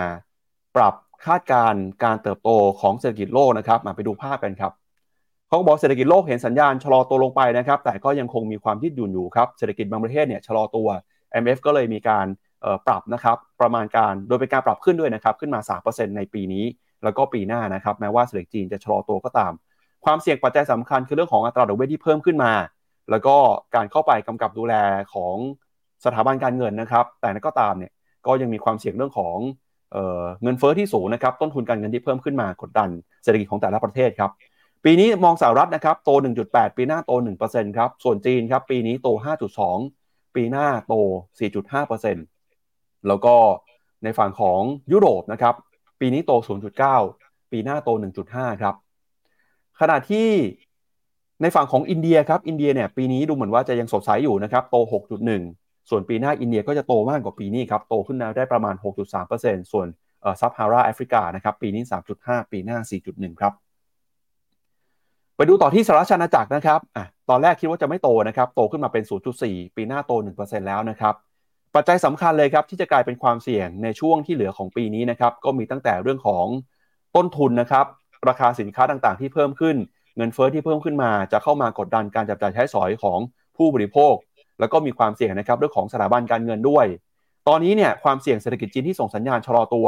จะส่งผลกระทบนะครับต่อการเติบโตของเศรษฐกิจโลก แล้วก็ปัญหานี้นะครับที่ยังคงอยู่สูงเนี่ยก็จะเข้ามากดดันการเติบโตของเศรษฐกิจโลกด้วยเช่นกัน ตอนนี้ก็มีความเสี่ยงเรื่องของความสัมพันธ์ที่ไม่ราบรื่นนะครับที่ส่งผลกระทบต่อนโยบายเศรษฐกิจนโยบายการเงินครับสิ่งสำคัญที่พุ่งกับนโยบายต้องจัดการก็คือเรื่องของเงินเฟ้อนะครับแล้วก็ทำยังไงก็ตามให้เศรษฐกิจเติบโตได้อย่างมีเสถียรภาพรวมไปถึงนะครับ ดูแลคนที่มีความเปราะบาง แล้วก็ประเทศที่มีเศรษฐกิจขนาดใหญ่เนี่ยนะครับอาจจะต้องเข้าไปช่วยเหลือประเทศที่มีเศรษฐกิจขนาดเล็กนะครับ แล้วก็ร่วมกันสนับสนุนครับเรื่องของการเติบโตแบบยั่งยืน อันนี้ก็เป็นมุมมองของ IMF เมื่อวานนี้นะครับพี่แบงค์เดี๋ยวเรามาดูกันหน่อยฮะว่าถ้าเป็นตัวเลขเนี่ยจะเป็นยังไงบ้างครับ ก็ IMF นะครับได้มีการปรับประมาณการตัวเลขเศรษฐกิจโลก จากเดิมที่เคยคาดไว้นะครับว่าจะขยายตัวอยู่ที่ระดับ 2.8%ในเดือนเมษายน ก็ขยับขึ้นมาเป็น 3%แล้วนะครับโดยมองเห็นเศรษฐกิจประเทศที่พัฒนาแล้วเนี่ยปีนี้โต 1.5 ปีหน้าโต 1.4 ส่วน emerging market นะครับปีหน้าจะโตได้ดีกว่าปีนี้นะครับอยู่ที่ประมาณ 4.1%ครับแล้วก็ไปดูรายประเทศนะครับเหมือนที่เราสรุปไปเมื่อสักครู่นี้นะครับก็มีแตกต่างหลากหลายกันไป แต่ที่น่าสนใจก็คืออย่างที่บอกนะว่าอินเดียเนี่ยนะครับเป็นประเทศที่เศรษฐกิจยังเติบโตได้อยู่นะครับถ้าไปดูรายประเทศนะครับ ในประเทศบรรดาประเทศเศรษฐกิจขนาดใหญ่ครับพี่แบงค์มีหนึ่งประเทศที่ปีนี้น่าจะติดลบคือเยอรมนีครับ IMF ประมาณการว่าปีนี้เยอรมนีจะติดลบ 0.3% แต่ปีหน้าจะแขบขึ้นมาเป็น 1.3%นะครับก่อนหน้านี้เนี่ยพี่แบงค์เพิ่งจะมีการเขียนบทความวิเคราะห์ไปว่าเยอรมนีเป็นประเทศที่เศรษฐกิจถดถอยนะครับสวนทางกับประเทศเศรษฐกิจขนาดใหญ่อื่นๆเพราะอะไรครับพี่แบงค์ทำไมเยอรมนีถึงอ่อนแอกว่าประเทศอื่นครับอืมสาเหตุก็มาจากตัวภาคการผลิตของเขาเนี่ย ถือว่าเป็นสัดส่วนที่ค่อนข้างเยอะ ในขณะที่ภาคการบริโภคเนี่ยก็คือพวกค่าไฟแล้วก็ค่าใช้จ่ายต่างๆนะพี่ปับ๊บมันสูงขึ้นมาจนทำให้การบริโภคนั้นหดตัว อีกเรื่องหนึ่งก็คือเรื่องอ การเข้าสู่สังคมผู้สูงอายุ การจับจ่ายและของรัฐบาลเนี่ยคือใช้หนี้เนี่ยมาทำเป็นรัฐสวัสดิการที่มากขึ้น อ่านการจะเอาโยกเงินนี้ไปกระตุ้นเศรษฐกิจต่างๆเนี่ยก็อาจจะมีปัญหาในแง่ที่ว่าอาจจะกระตุ้นแล้วก็ใช้เงินอัดฉีดได้ไม่เยอะ ในขณะที่ ECB เองคือ คือถ้าจะเอาเงินเฟอ้อให้อยู่ที่เยอรมันน่ะเขาอะตัวเขาเองเขาอยากขึ้นดอกเบี้ยให้เร็วกว่านี้ แต่ด้วยความที่เยอรมันเป็นพี่ใหญ่ข้างในยูโรโซนก็จริงพี่ปับ๊บแต่ เขาไม่ได้คนเดียวไงมันมีคนอื่นด้วย แล้วปัญหาเรื่องเงินเฟ้อประเทศกลุ่มสมาชิกในยูโรโซนนั้นเจอปัญหาที่หลากหลายไม่เหมือนกัน จึงทำให้สปีดของการขึ้นดอกเบี้ยอย่างที่ใจของอ่าเยอรมันอยากทำนั้นอาจจะได้ไม่เร็ว พอมันได้ไม่เร็ว มันก็อาจจะแก้ปัญหาคือขึ้นดอกเบี้ยอาจจะช้ามากกว่าเงินเฟอ้อที่วิ่งแรง แก้ปัญหามาเลยอาจจะปัญหามาเลยโปรลอง แล้วก็ทำให้ GDP เนี่ยมีการหดตัว ตั้งแต่ไตรมาสสี่ปีที่แล้วแล้วก็ไตรมาสหนึ่ง ที่เพิ่งจะผ่านมาเนี่ยเพิ่งจะรีไวซ์ดาวลงไป มันต้องรอดูครับ แต่ว่าในแง่ของหุ้น คุณจะเห็นว่าหุ้นอย่างแซฟหุ้นอย่างตัวอันดัชนีดัคเนี่ยถามว่าแล้วทำไมมันถึงปรับตัวขึ้นมา ในบทความผมก็เขียนอย่างนี้ ก็สาเหตุเป็นเป็นเป็นเพราะว่าหุ้นตัวใหญ่ๆ ที่อยู่ในดัชนีดัคของเยอรมันนั้น รายได้ไม่ได้อยู่แค่เพียงเยอรมัน หลาย ๆ ตัวก็คือรายได้กระจายอยู่ทั่วโลก พอมันยังมีรายได้จากอื่นที่อื่น ๆ เนี่ยพอชดเชยได้ กำไรของหุ้นเหล่านี้จึงยังพอมีอยู่ เมื่อพอมีอยู่ก็ทำให้ตลาดไม่ได้ react ตามนั้น แต่ว่าหุ้นขนาดกลางของขนาดเล็กที่อยู่ข้างในดัชนีตลาดหุ้นเยอรมันเนี่ยก็มีปัญหานะก็มีเริ่มมีการปรับตัวลงมั่ง ภาพเป็นคล้ายๆอเมริกาวิ่งได้ด้วย 7 นางฟ้าแต่รัสเซล2,000 underperform อันนี้ก็เหมือนกัน DAX ภาพใหญ่คือหุ้นตัวใหญ่วิ่ง แต่หุ้นขนาดกลางขนาดเล็กไม่ได้วิ่งตามครับ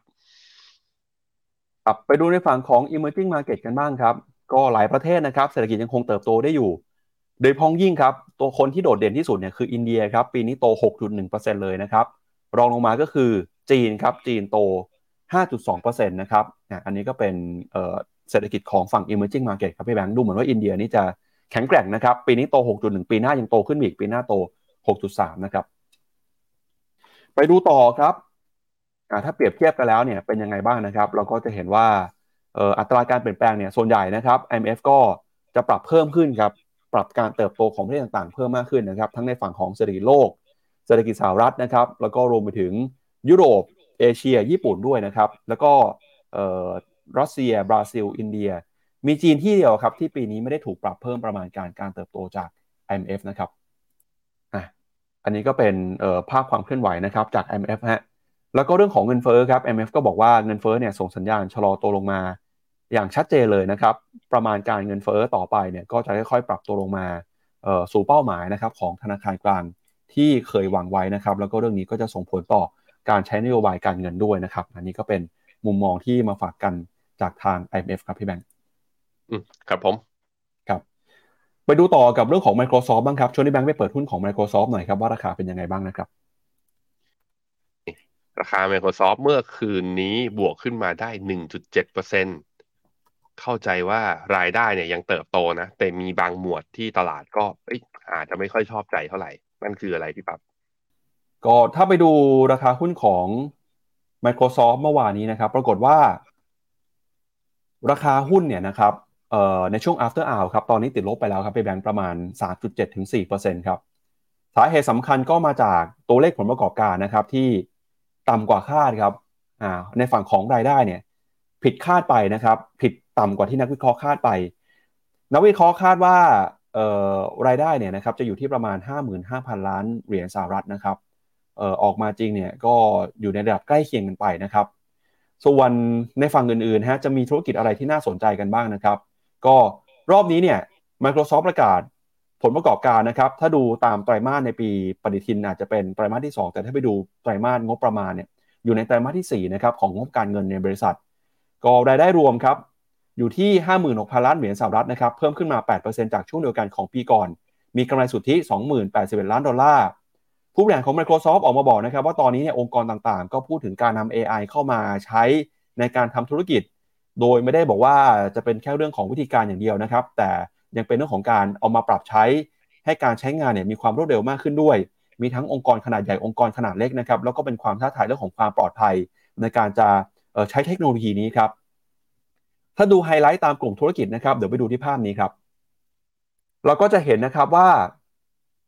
ธุรกิจต่างๆเนี่ยเติบโตไม่เท่ากันครับไปดูในฝั่งของ productivity and business process หน่อยนะครับรายได้รวมเนี่ยเพิ่มขึ้นมา 10%ครับ ก็เติบโตขึ้นมาจากทั้งออฟฟิศแล้วก็ลูกค้าทั่วไปลูกค้าองค์กรขนาดใหญ่ ส่วนธุรกิจในฝั่งของ intelligence cloud นะครับรายได้รวมเพิ่มขึ้นมา 15%ในฝั่งของ a z u r e เนี่ยเติบโตขึ้นมาถึง 26%เลยนะครับ ส่วน personal computing ครับรายได้ลดลงไป 4%ครับ สาเหตุมาจาก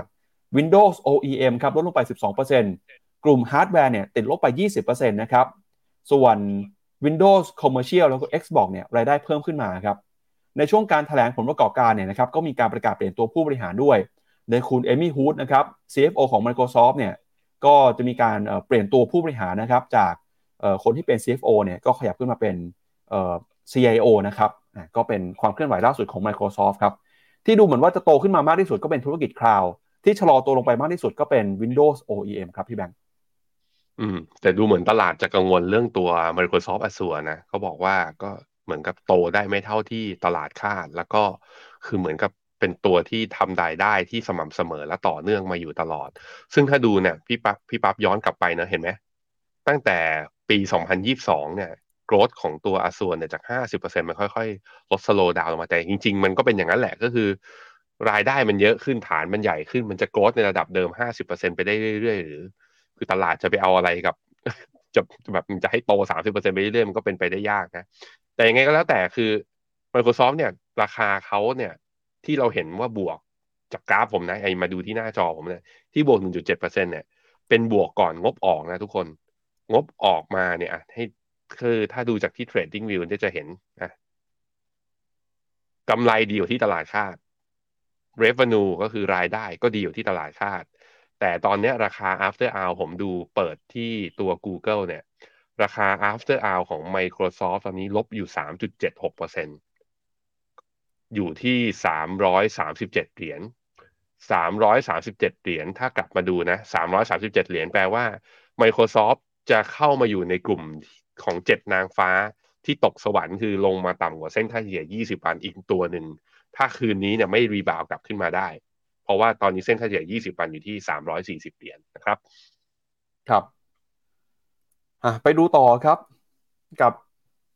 มุมมองของนักวิเคราะห์นะครับ ที่มีต่อหุ้นของ Microsoft บ้างครับ เมื่อสักครู่นี้ผมพูดผิดไปนะฮะ ที่มีการเปลี่ยนตำแหน่ง CFO เนี่ยไม่ใช่ Microsoft แต่เป็นของ Google นะครับ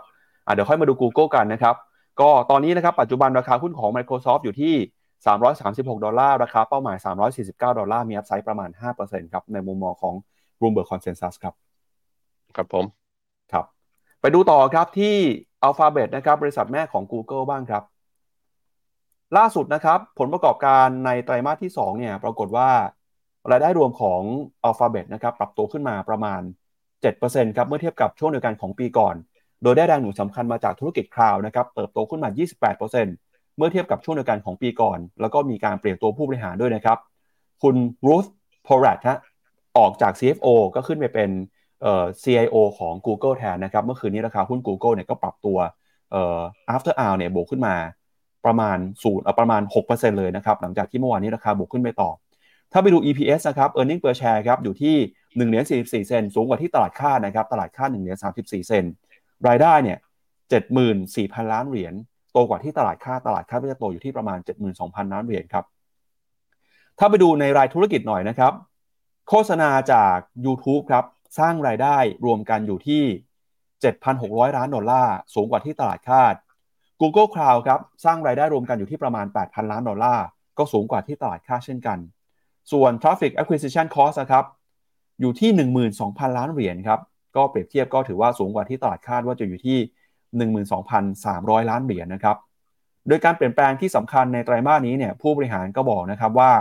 มีรายได้เติบโตขึ้นมาอย่างโดดเด่นนะครับจาก Google Cloud ครับรายได้เพิ่มขึ้นมา 28%เป็น 8,031 ล้านเหรียญนะครับ โดยเฉพาะธุรกิจส่วนนี้มีกำไรจากการดำเนินงาน 395 ล้านดอลลาร์ โฆษณาจาก YouTube นะครับ เพิ่มขึ้นมา กลุ่มธุรกิจใหม่ก็เพิ่มขึ้นมาด้วย โดยผู้บริหารของ Google ก็บอกนะครับว่าตอนนี้ธุรกิจ AI เนี่ยก็เข้ามา มีส่วนสำคัญเช่นกันนะครับ แล้วก็น่าจะต้องจับตากันว่าเออ Google จะสามารถผลักดันนะครับ ให้ธุรกิจนี้เติบโตได้แค่ไหนนะครับ ก็เป็นการแข่งขันกันระหว่าง Google กับ Microsoft นะครับเรื่องของการใช้ AI เข้ามาในการทำงาน แล้วก็ผลักดันให้มีการพัฒนา AI ให้มีความฉลาดแล้วก็สามารถเข้ามาช่วยงานได้มากขึ้นครับพี่แบงค์ครับผม ก็ตัวสำหรับตัว Google นะ ไปดูราคาก็จะเห็นว่าราคาดีขึ้นมา 0.75% ไปดูราคา after hour ของ Google บวก6%พี่ปั๊บครับนี่ นี่ เอาละนางฟ้าแตกแถวนะ นางฟ้าแตกแถว ยังจะบินอยู่ไม่ยอมตกสวรรค์ ถ้าบวกหกเปอร์เซ็นเนี่ยแปลว่าชาอ่าคืนนี้จะเปิดมาจะอยู่ที่แถวๆราคาหนึ่งร้อยยี่สิบเก้าเหรียญ กลับมาดูราคา Google ร้อยยี่สิบเก้า แปลว่าทำนิวไฮของปีนี้ทุกคน ราคา Alphabet จะเปิดมาแล้วทำนิวไฮของปีนี้ แล้วร้อยยี่สิบเก้าเนี่ยคือราคาที่เป็นจุดสูงสุดนับตั้งแต่เดือนเมษาปีสองพันเท่าไหร่เดือนเมษาปีสองพันยิบสองเลย คือเป็นเป็นนิวไฮในรอบประมาณหนึ่งปีกับอีกประมาณสองเดือนทีเดียวนะยังไม่หมดหวังนะ ถ้าดูอย่างนี้แล้วคือ ยังพอมีแรงอยู่ ยังพอมีแรงอยู่ใครที่แบบเป็นสายแช่งว่าเฮ้ยอยากให้ Big Tech ออกมา แล้วมีแรงปรับฐานออกมารัวๆอาจจะปรับไม่เยอะทุกคนพอมองจากตรงนี้นะครับ ไปดูมุมมองของนักวิเคราะห์จากบูมเบิร์กหน่อยนะครับ ตอนนี้เนี่ยนักวิเคราะห์ส่วนใหญ่ก็ยังคงให้คำแนะนำซื้อหุ้นของ Alphabet นะครับ ปัจจุบันราคาอยู่ที่ 122 ดอลลาร์ครับราคาเป้าหมาย 136 ดอลลาร์มี upside อีกประมาณ 12%นะครับเมื่อสักครู่นี้พี่แบงค์บอกว่า after เอาเปิดมานี่ราคาจะขึ้นไปเท่าไหร่นะครับ อ่าตัว Alphabet ใช่ไหมใช่ครับหกเปอร์เซ็นต์หกเปอร์เซ็นต์ครับ6%นี่น่าจะประมาณเท่าไหร่ฮะเต็มเต็มราคา target ของนักวิเคราะห์หรือยังครับร้อยยี่สิบเก้าเหรียญต่อดอลลาร์อ่าต่อต่อหุ้นร้อยยี่สิบเก้าเป็นไงบ้าง ครับอ่าเอ่อ target อยู่ที่136ครับ ก็ยังมี upside อยู่นะครับอ๋อยังพอมียังพอมีอืมครับ ก็ไปดูต่ออีกหนึ่งบริษัทครับ คือ Visa นะครับ ก็เป็นผู้ให้บริการบัตรเครดิตนะครับเขาก็บอกว่า ในไตรมาสที่ผ่านมาเนี่ยเห็นการจับจ่ายใช้สอยของชาวอเมริกันนะครับที่ปรับตัวเพิ่มมากขึ้นมาด้วยนะครับ โดยในฝั่งของการใช้จ่ายเนี่ยเติบโตขึ้นมาประมาณ 9%ครับขึ้นมาอยู่ในระดับ 3.17 ล้านล้านเหรียญแล้วนะครับสูงกว่าที่นักวิเคราะห์ประมาณการเอาไว้ รายได้เติบโต 12%ครับอยู่ที่ระดับ 8,000 ล้านเหรียญนะครับแล้วก็ตัวเลข EPS ครับ2เหรียญ16 เซนก็สูงกว่าที่นักวิเคราะห์คาดไว้ด้วยนะครับ ผู้บริหารบอกครับว่าตอนนี้เนี่ยชาวอเมริกันยังคงเดินหน้าจับจ่ายใช้สอยใช้บริการบัตรเครดิตเพิ่มมากขึ้น แล้วก็ที่น่าสนใจก็คือ ตอนนี้นะครับการใช้บัตรเครดิตเนี่ยในฝั่งของธุรกิจที่เกี่ยวข้องการท่องเที่ยวครับก็ปรับตัวเพิ่มขึ้นมาด้วยเช่นกันนะครับก็คาดว่าการท่องเที่ยวที่เติบโตขึ้นมาจะเป็นแรงหนุนให้คนจับจ่ายใช้สอยมากขึ้น แล้วก็เป็นผลดีนะครับต่อผู้ให้บริการบัตรเครดิตอย่างวีซ่าครับไปดูราคาหุ้นหน่อยครับปัจจุบันอยู่ที่ 238 ดอลลาร์ราคาเป้าหมายของนักวิเคราะห์ 273 ดอลลาร์ upside 15%ครับ ครับผม ครับอะไปอ่านคอมเมนต์คุณผู้ชมวันนี้กันหน่อยครับพี่แบงก์ก่อนที่มาดูข่าว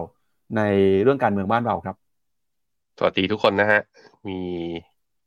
คนถามถึงหุ้นบ้างไหม คุณเชอรี่ถามว่ากอง NASDAQ ร้อยเนี่ย ถือยาวพึ่งบวกเลย ขายเลยดีไหม ใจเย็นๆ ใจเย็นๆ นะฮะ งบ Google ออกมาดีแต่มันอาจจะมีแรงส่งพยุงตัวอื่นด้วยเหมือนกันนะ คือมันส่งสัญญาณมันมิกซ์จริง แต่ว่ามันไม่ได้คือ แล้วก็ราคามันสูงจริง แต่ผมเห็นว่ายังมีโอกาสที่จะไปต่อได้ รอหลังประชุมเฟดนี่แหละ แล้วเดี๋ยวค่อยว่ากันว่าตลาดจะมีการปรับฐานหรือว่าเฟดจะหลอกเราหรือเปล่านะฮะแต่คุณกุ๊กไก่เขากลัวมากๆเลยนะเมื่อวานเขาก็คอมเมนต์มาเนี่ยคุณกุ๊กไก่เขาบอกว่าจีนไม่หลอกเราแน่นะ มาจริงหรือเปล่า ไม่รู้ บอกว่าเส้นค่าเฉลี่ย 200 วันเนี่ย มันข้ามไปข้ามมาจนผมก็ไม่กล้าฟันธงเหมือนกันนะครับ แต่ว่าถ้าทิศทางพัฒนาการนะมันมาในทางที่ดีขึ้นเมื่อกี้อย่างที่บอกไป sequence มันมาแล้วนะครับ KCH X ของคุณแซมซ่าบอกว่าบวก 2%แล้วยินดีด้วยนะครับ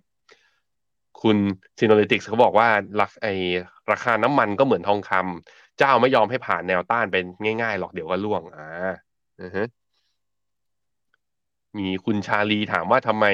เสี่ยวเผิงร่วงแรงสวนทางกับ EV ตัวอื่นเหรอ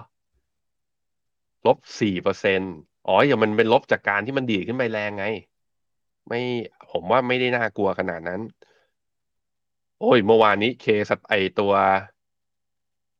การแชร์ตัว Star 50 Market ของจีนบวกนะ ตัว MSCI China Clean Technology ซึ่งมีเสี่ยวเผิงอยู่ข้างในพอร์ตอะ ถึงลบตั้งสี่เปอร์เซ็นแต่ก็ยังบวกอยู่ศูนย์จุดแปด K-Web บวกต่ออีก 0.1 แล้วก็มีตัว NASDAQ Golden Dragon บวกประมาณ 0.34 หุ้นจีนที่อเมริกาก็ยังบวกได้ต่ออะดูน่าสนใจ ไปต่อครับพี่ปับ๊บครับ เมื่อวานนี้ฟิโนเมนามี tactical call ครับพี่แบงค์ไม่แน่ใจวันนี้อืมพอมีเวลาเล่าทันหรือเปล่าผมเอ่อเห็น presentation แปะไว้อยู่ที่ช่วงท้ายนะครับ เดี๋ยวระหว่างที่ผมอ่านข่าวการเมืองที่พี่แบงค์เอ่อเตรียมดูข้อมูลนะครับ มีลิงก์อยู่ในเอ่อ กล่องข้อความผมส่งไปข้างหลังนะฮะก็เดี๋ยวไปดูเรื่องของการเมืองก่อนนะก่อนที่ไปดู tactical call ของอืมฟิโนเมนานะครับ ก็เมื่อวานนี้ครับ ประธานสภาผู้แทนราษฎรนะครับ คุณวันโมฮัมหมัดนอมัทาครับออกมาเอ่อประกาศนะครับงดการประชุมโหวตนายก 27 กรกฎาคมนี้นะครับเพื่อเป็นการลดความขัดแย้ง แล้วก็รอนะครับในช่วงที่สารรัฐธรรมนูญเนี่ยกำลังชี้ปมเรื่องการส่งชื่อซ้ำนะครับ โดยทางสภาผู้แทนราษฎรออกมาเปิดเผยนะครับ บอกว่าเพื่อประกอบการวินิจฉัย ของประธานสภาครับที่ประชุมเห็นว่า ถ้าประธานสภาจะสั่งงดการประชุมวันที่ 27 กรกฎาคมนี้เนี่ยจะทำให้เหตุการณ์ที่ผู้ตรวจการแผ่นดินส่งเรื่องให้สารรัฐธรรมนูญวินิจฉัย ข้อบังคับการประชุมข้อที่ 41 นะครับเเป็นการงดการประชุมเพื่อให้ไม่มีความขัดแย้งกันกับที่รัฐสภา ถ้าหากว่ามีคำสั่งออกมาในภายหลังนะครับ แล้วก็เมื่องดการประชุม 27 กรกฎาคมนี้แล้วเนี่ยการประชุมวิปสามฝ่ายวันที่ 26 กรกฎาคม ก็ต้องงดไปด้วยครับ โดยก่อนหน้านี้นะครับ ในช่วงบ่ายๆเนี่ยก็มีข่าวมาจากทางพรรคเพื่อไทยครับที่จะแจ้งยกเลิกกำหนดการประชุม 8พักร่วม MOU โดยประกาศเลื่อนออกไปโดยไม่มีกำหนดเลยนะครับท่ามกลางกระแสความขัดแย้งใน 8พักร่วมครับว่ามีความขัดแย้งมีความเห็นไม่ลงรอยกัน หลังจากที่แต่ละพักเนี่ยเริ่มมีการเปลี่ยนแปลงจุดยืนนะครับท่าทีเรื่องของการสนับสนุนพักเพื่อไทย มีการพูดถึงนะครับการสนับสนุนการโหวตหรือว่า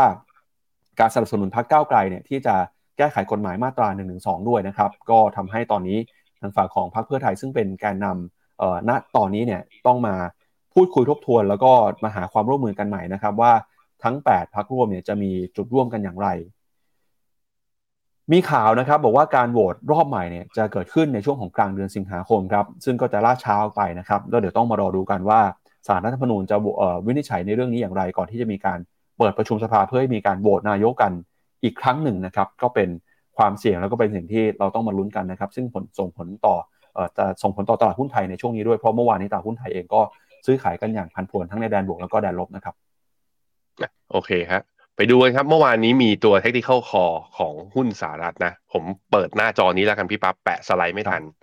ก็คือเรามองว่าการมีการกลับมาของหุ้นสหรัฐหลังจากที่งบตัวใหญ่นั้นประกาศไปแล้ว แล้วออกมาหลาย ๆ ตัวเนี่ยไม่ได้แย่นะแล้วก็ทำให้ตลาดหุ้นอย่างไอตัวดาวโจนส์และ S&P 500 เนี่ยเดินหน้าเนี่ยทะลุตัว golden ratio 61.8 มาด้วย แต่ในขณะที่ตัวหุ้นทางฝั่ง regional bank เนี่ยเพิ่งจะมีสัญญาณการฟื้นขึ้นมานี่เองนะครับ ในมุมหนึ่งก็คือต้องบอกว่าหลังจากเหตุการณ์ตัว SVB เนี่ยทำให้หุ้น regional bank หรือหุ้น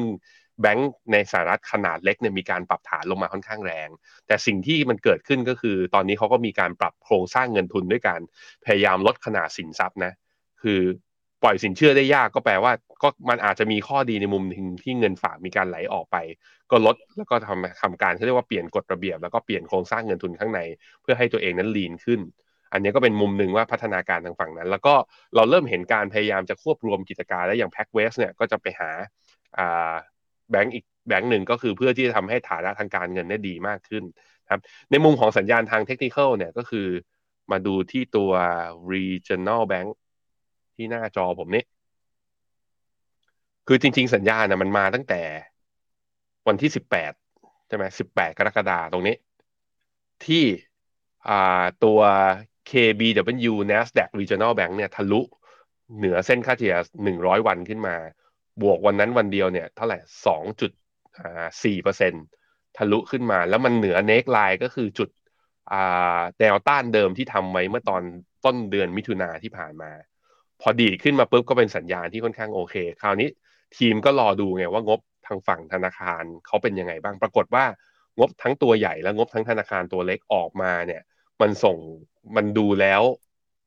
น่าจะเป็นคือไม่ไม่ได้แย่ออกมาไม่ได้แย่ เพราะนั้นหวังว่ามันจะย่อลงมาปรับฐานลงมาแล้วลงมาแถวๆประมาณ 94 เหรียญเพื่อที่จะซื้อได้ถูกลงเนี่ย อาจจะไม่ได้เห็น เมื่ออาจจะไม่ได้เห็นก็เลยเป็นการว่า แล้วเรามองว่าอัพไซด์ข้างบนเนี่ย มีโอกาสนะ แนวต้านใกล้ๆก่อนเลยก็คือเส้นค่าเฉลี่ย 200 วัน ก็อยู่เนี่ยประมาณ 5%ถ้าไปได้อีกนะ ก็จะไปนี่แถวๆนี้ ประมาณ 11.5อ่าประมาณราคาประมาณ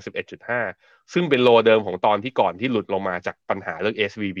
มีอัพไซด์ถึงประมาณเกือบเกือบสิบสองเปอร์เซนต์ดีเดียว จึงเป็นที่มาที่ว่าใช้จังหวะนี้แหละ เพราะว่าถ้าโมเมนตัมของหุ้นตัวใหญ่ออกมาดีพี่ปับ๊บหุ้นพวกอ่าหุ้นแบงก์ขนาดกลางขนาดเล็กจะค่อยๆ ทยอยออกมาหลังจากเดือนสิงหาเป็นต้นไป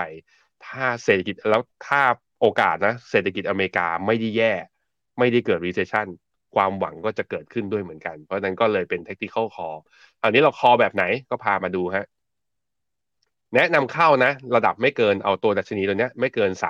3,450 จุดนะฮะแล้วก็หยุดซื้อถ้ามันเข้าไปสูงไปมากกว่านี้ สาเหตุเป็นเพราะว่า risk reward ratio อาจจะเกินไปแล้ว ก็ในมุมของการ take profit เรามองว่าตัว NASDAQ Bank เนี่ย อยู่แถวๆประมาณสัก 3,900 3,900 NASDAQ Bank อ๋อ ลองดูที่ NASDAQ Bank โทษที เดี๋ยวผมพิมพ์เซิร์ชให้ดู NASDAQ NASDAQ Bank ครับขึ้นบนหน้าจอผมแล้วครับพี่อ่าดูหน้าจอนี้ได้เลยครับอะนี่ NASDAQ Bank นี่ ก็แถวแถวเอ่อที่รอคอนะ ก็ตรงสามพันเก้าสามพันเก้าก็คืออยู่แถวแถวแต่ตรงจุดไอ้ที่เป็นแก็บสีส้มๆเนี่ย จากในรูปเนี้ยอยู่ที่ตรงนี้ คิดเป็นอัพไซด์ก็ประมาณสักสิบห้าเปอร์เซ็นต์15%จากตรงนี้ ซึ่งใกล้เคียงกับฟิบเบอร์ที่76.8ด้วยเหมือนกัน แล้วก็จุด stop loss ก็คือเราใช้ moving average 50วัน อาจจะมีดาวไซด์เยอะหน่อย ถามว่าทำไมถึงคออันนี้ก็คือ คืออยากหากำไรให้นักลงทุน คือเข้าใจแหละว่ามันไม่ใช่อินเด็กซ์ที่เป็นตัวหลัก แล้วก็ให้มันดูแบบ regional bank มันได้มันไหวเหรอ แต่ถ้าดูจากแพทเทิร์นแล้วก็ดูจากการดีดกลับขึ้นมา แล้วเราไปดูเรื่อง valuation กับ momentum ของการประกาศงบในช่วงนี้ เราคิดว่ามีโอกาสค่อนข้างสูง จึงเกิดเป็น tactical call ขึ้นมานะฮะกองที่เราเลือกลงทุนนะกองที่เราเลือกลงทุนคือ KWI US Bank ซึ่งเป็นกองของ Kingway ตอนนี้ลงทุนในไหนก็จะเห็นว่าเป็นพวก regional bank ที่อยู่มีมีทั้ง regional bank แล้วก็มีทั้งแบงก์ตัวใหญ่เนี่ยที่อยู่ใน top 10 holding ด้วย โดยถือมากสุดนะ อย่างไอธนาคาร M&T Bank Corporation เนี่ย ก็ถือสัดส่วนไม่เกิน 4%อยู่ที่ประมาณ 3.3 มีเนี่ย US Bank ขับ JP Morgan Bank of America มีอยู่ในนั้นด้วยเช่นเดียวกันนะครับ เพราะฉะนั้นมันไม่ใช่ regional bank หรือแบงก์เล็ก อย่างเดียวก็มีแบงก์ใหญ่ด้วย แต่ว่าก็ regional bank เนี่ยอยู่ในตัว King Y เนี่ยสัดส่วนอยู่ที่ประมาณสัก 82%ใครสนใจนะ แล้วก็มองว่าเออมันพอจะมีโอกาส เล่นแล้วก็เชื่ออีกอย่างนึงที่ต้องเชื่อคือ เชื่อว่า recession จะไม่เกิดภายในครึ่งปีหลังนี้สำหรับอเมริกา ผมคิดว่าโอกาสการลงทุนของหุ้นในอเมริกาที่ยังไม่มี upside หรือว่า underperform เนี่ยจะมีโอกาสค่อนข้างสูงครับครับเอาละครับและนี่ก็เป็นทั้งหมดนะครับของรายการข่าวเช้า Morning Brief วันนี้ครับเราสองคนและทีมงานลาคุณผู้ชมไปก่อนนะครับเจอกันใหม่วันพรุ่งนี้ วันนี้สวัสดีครับ สวัสดีครับ บริการที่ปรึกษาการลงทุนส่วนตัวจากฟิโนมีนา จะช่วยให้คุณสามารถจัดการการลงทุนจากคำแนะนำของมืออาชีพด้านการลงทุน ที่คอยดูแลและปรับพอร์ตการลงทุนของคุณให้เป็นไปตามเป้าหมาย สนใจรับบริการที่ปรึกษาการลงทุนส่วนตัว สมัครได้ที่ f i n o m e f i n o m i n a e x c l u s i v e หรือ line at f i n o m i n a p o r t คำเตือน ผู้ลงทุนควรทำความเข้าใจลักษณะสินค้า เงื่อนไขผลตอบแทน และความเสี่ยงก่อนตัดสินใจลงทุน